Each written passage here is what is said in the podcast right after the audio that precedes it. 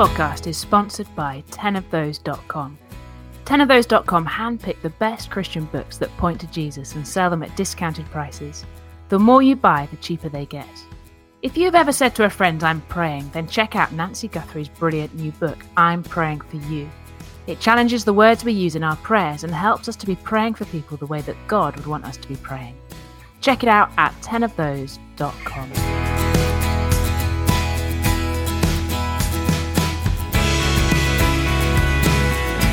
Welcome to Two Sisters and a Cup of Tea. My name is Sarah and I live in the UK, and this is my sister Felicity, and she lives in the US. Hello, everyone. How are you today, Sarah? I'm well, thank you. And I've got I've got an exciting biscuit because I've gone back to something we had last series, but a step up. Oh. So last series, um, for those who weren't listening along, I just seem to always manage to choose the really bad, cheap ones, including the jammy dodger from Aldi, which was not to be repeated. But I've gone, I've gone back to the jammy dodger in, in hope of kind of redemption from a different, different retailer. From from the jammy dodger retailer. Oh, okay. And yeah. how does it how does it match up? I mean, what do you think? Well, not as great as I actually remembered it when we were kids, which is a bit disappointing. Um, it's yeah. still not got the cream in it. Yeah. I feel like I'm still searching for the cream inside the biscuit. Is that a true thing that Jammy Dodgers ever had cream in it? I don't know. Is your nostalgia maybe mixing up custard creams and Jammy Dodgers? Well, I think I need to go on a search, you know? I don't know. I've gone for a trusty chocolate digestive, one of the last in the biscuit tin and then a classic afternoon Earl Grey, which is funny because it's really hot outside. It's like an English summer's day. And uh, it's only, turns out, the English who would keep drinking a hot cup of tea on a hot day. You offer that to an American and they think you're a little bit mad. So that's where I'm at. The one drinking a hot drink while everyone else is drinking their iced coffee and iced tea and all that kind of stuff. Oh, right. So people just don't really offer you a cup of tea? No, well, people don't. I mean, yeah, like generally, you don't get offered a cup of tea very often anyway, because that's just not the the drink of choice over here. So huh. yeah, I just keep offering. People still kind of look at me a little weirdly, but keep offering. okay. but we, I was thinking, well, while we were chatting all such things, we've been saying all the way through this Two Sisters and a Cup of Tea podcast that we love to drive the word to the heart. And I was thinking, like, what, like, how do we actually do that? Because I would think that we're all pretty good at reading. We're able to read the Bible and, and understand, if not all of it, some of what's being said. How do you then take it from reading it, understanding it, and then what does it mean to actually drive it to the heart? And I was thinking that I think you're good at this, Sarah. Are you able just to give us some pointers as to how you might do that? Um, I, I, don't know if I'm good at this or not, but I find it generally very challenging each time I read it. So um, I think James does quite a lot of the work for us because it feels like he applies it very uh, readily to yeah, our art. Yeah. Um, but I guess what, so for example, um, we'll talk about this as we get into the passage, but one question that I quite often um, have um, to think through things is to say, what does it look like not to listen? Here. Mm. So James has been talking about not just listening but doing. Yeah. Um what does that look like if I wasn't to do this? What is it like not to listen to what's being asked of me as a follower mm. of the Lord hmm. Jesus right now and kind of work out the negatives? I find that quite helpful. Kind of, um, it shows up my heart. It shows me yeah. where I don't, I don't want to obey or I don't want to follow it.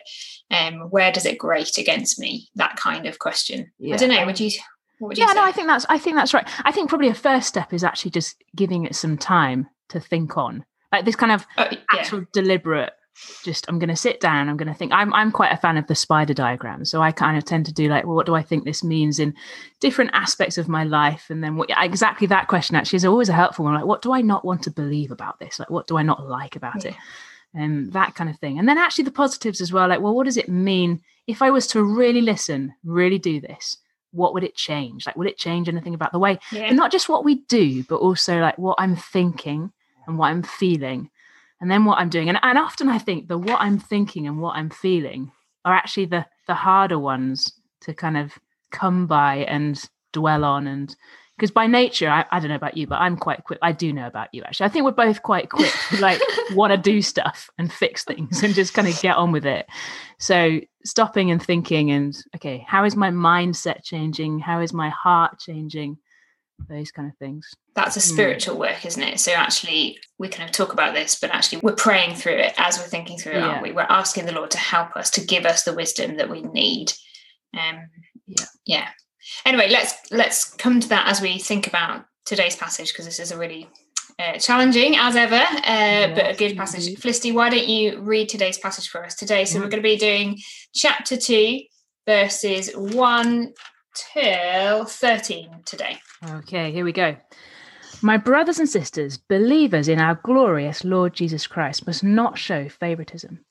Suppose a man comes into your meeting wearing a gold ring and fine clothes, and a poor man in filthy old clothes also comes in. If you show special attention to the man wearing fine clothes and say, Here's a good seat for you, but say to the poor man, You stand there, or sit on the floor by my feet, have you not discriminated among yourselves and become judges with evil thoughts? Listen, my dear brothers and sisters, has not God chosen those who are poor in the eyes of the world to be rich in faith and to inherit the kingdom he promised those who love him? But you have dishonored the poor. Is it not the rich who are exploiting you? Are they not the ones who are dragging you into court? Are they not the ones who are blaspheming the noble name of him to whom you belong? If you really keep the royal law found in Scripture, love your neighbor as yourself, you are doing right. But if you show favoritism, you sin and are convicted by the law as lawbreakers. For whoever keeps the whole law and yet stumbles at just one point is guilty of breaking all of it. For he who said, You shall not commit adultery, also said, You shall not murder. If you do not commit adultery but do commit murder, you have become a lawbreaker. Speak and act as those who are going to be judged by the law that gives freedom, because judgment without mercy will be shown to anyone who has not yet been who has not been merciful. Mercy triumphs over judgment. I'm struck again just um, twice. He's saying, My brothers and sisters, my dear brothers and sisters. So it's just a reminder he mm. loves them. He's concerned for them. And uh, just a reminder that the context is that he's concerned that they're being double minded and that they've got kind of a foot in both camps, so to speak, yeah. and they're not wholly living out their faith. Um, so, yeah, I just think it's really important to remember that at each point, isn't it? That actually this is a pastoral letter written to people who he cares about and wants to see striving um, to live out yeah. faith. Really helpful to always have that because then you get to something like verse 8 and he says things like, if you show favoritism, you sin. Like it's so straight yeah. up, isn't it? Like, oh, to the yeah. heart, to the heart. I, I just think the thing that really stands out from these first few verses is in a letter that surprisingly doesn't really mention Jesus very much by name. This is one of those times. Yeah, There's one. So, believers in our glorious Lord Jesus Christ. And actually, I was thinking that in the ESV, another translation, so we're in the NIV, in the ESV, they almost give it a bit more kind of weight because they say, uh, You hold the faith in our Lord Jesus Christ, the Lord of glory. And I really yeah. love that because I think what he's saying here, glorious Lord Jesus, like King Jesus, this is where the glory is. In God's perspective, God's economy, Jesus is glorious. But in the world's eyes, that's not how it looks. But as Christians, we're to look at Jesus and see that he is glorious. And as we see that, as we see as God's King, then as we look at what's going on around us, as we conduct ourselves within our church setting, within the society as a whole, then actually we begin to think in God's way, God's perspective, and we see glory in a different sense to how the world might be seeing it. That's really helpful. And that, like, if you go down to verse five, that is essentially what he's saying, isn't it?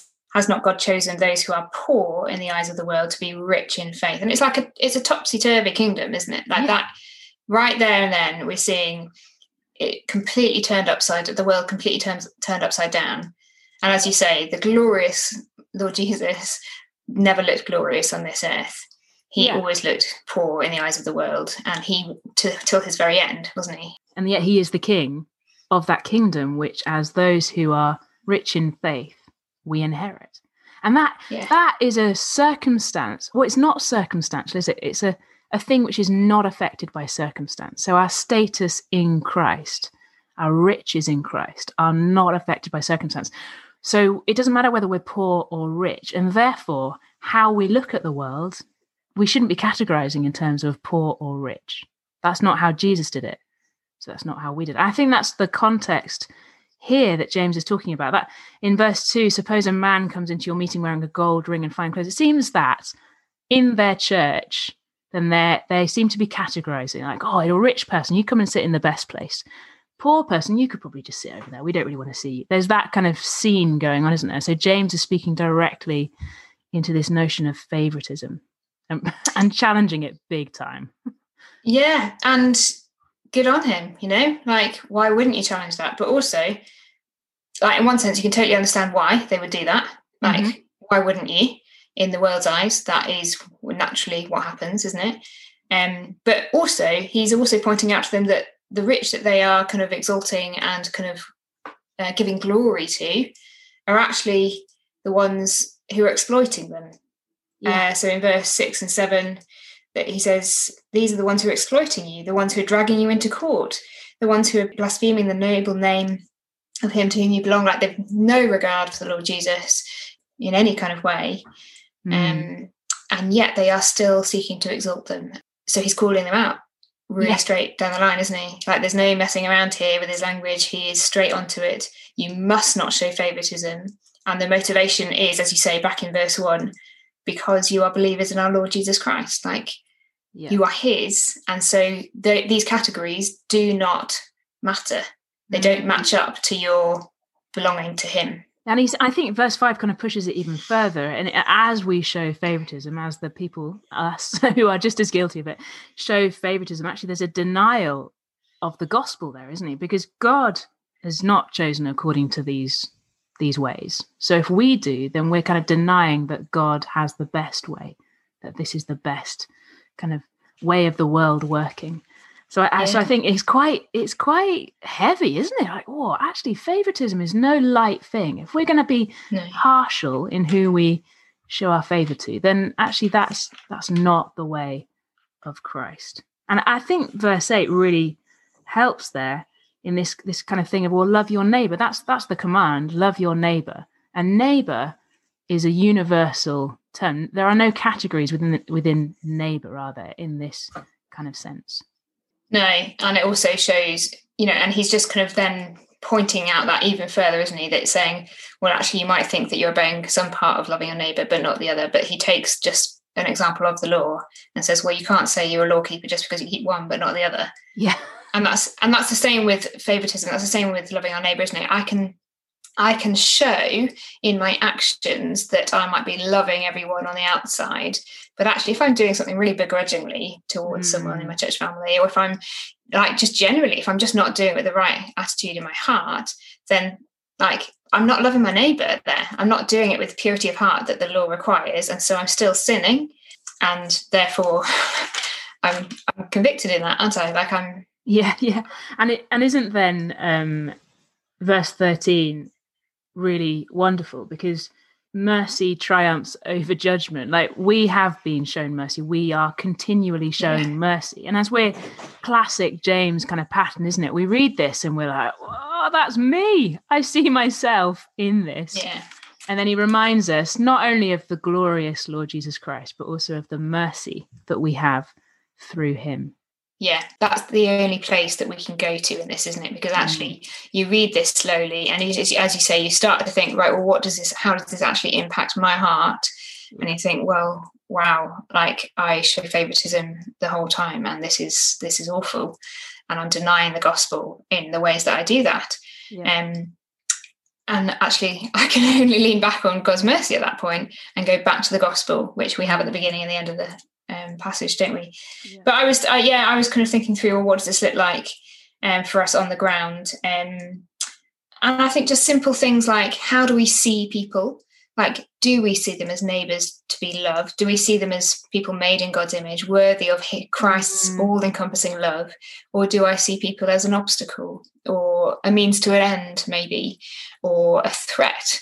Or just different and therefore just not worthy of my love? Like how am i viewing people in my church family or people who come into our church family or i don't know just generally like at the school gate or wherever it is? Like what judgment I'm, am i making that i'm thinking you're not worthy of my time and my mm. energy and my resources to love at this point?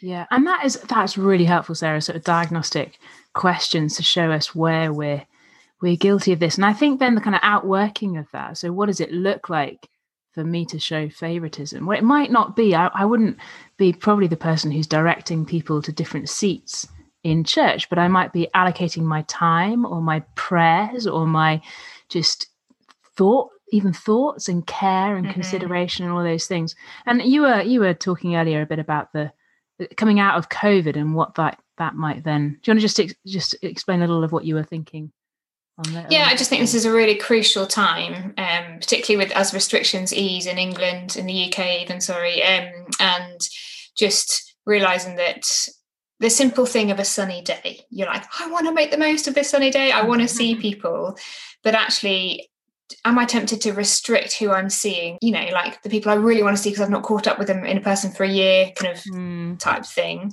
or am I extending my welcome and my hospitality to anyone and everyone in my church family as well as those outside? Like, what what barriers am I putting in the way that um, dissuade me from loving yeah everyone equally? Does that make sense? Yeah, I think that's right, isn't it? And that that kind of um, how easily we can begin to just form our own little groups, maybe. There's a bit of an in crowd and an out crowd. And you wouldn't think that you're a kind of qualifier for deciding who's in and who's out. But actually, within our kind of world, who we decide to text, to ring, to invite, to all these kind of things, the people we're not deciding to invite, that's a thing, isn't it? And it's not to say we have to invite everyone. That's not a thing. Every time you have someone over, you have to invite the whole church family.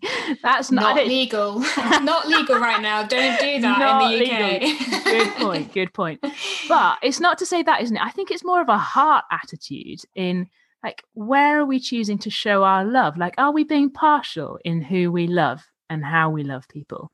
And i think that is really challenging to how we yeah. yeah what we do with our time and what we do with our energy. Like energy is is kind of a precious commodity isn't it? So who are you going to give your energy to in the sense that you're going to you know entertain or you're going to talk to or you're going to inquire after? You're going to they might not be the easiest but yeah loving them like jesus loves them yeah, um, I've read a really great book recently. Uh, Caroline Lacey's book on extraordinary hospitality for ordinary people is fantastic, and she talks a lot about welcome and hospitality and showing no favoritism in that. And I just think it's gold dust for really thinking through as we come out of COVID and what does it, what does it look like to kind of live mm. this out. But most importantly, what it looks like to live this out is coming back to the gospel, isn't it? And being motivated by the glorious Lord Jesus and His love in to enable us and kind of spur us on mm. in how we then do that. Yeah, I think that's right, isn't it? And the kind of remembering who we are because of what Jesus did, because of his mercy, we are therefore rich in God's eyes. And as yeah. people who are that secure in a heavenly sense, then we don't need to show favoritism. We don't need to hedge our bets. We don't need to be double minded in this. We can just seek to love like Jesus loves, show mercy like he does, and therefore not show favor in the ways that it's being described here. I think the challenge, I don't know, but like just to finish up on this, like I think just the challenge is I, each time I read this, I see my double mindedness. Mm. And my temptation is to go, well, oh, I just can't do it. I can't do what this is asking to do. And that's exactly like that is exactly where we get to, isn't it? Yeah. And so each time we need God's help, we need to fall back on the mercy of Christ and we need to say, Lord, today, show me how not to show favoritism. Show me how to love without restriction. Yeah. Show me how to love as you love and asking for his help in that. Yeah. Shall I do that? Shall I pray for us? That we Let's. Yes, please. Sounds like prayer is the best place to be. yeah, I know.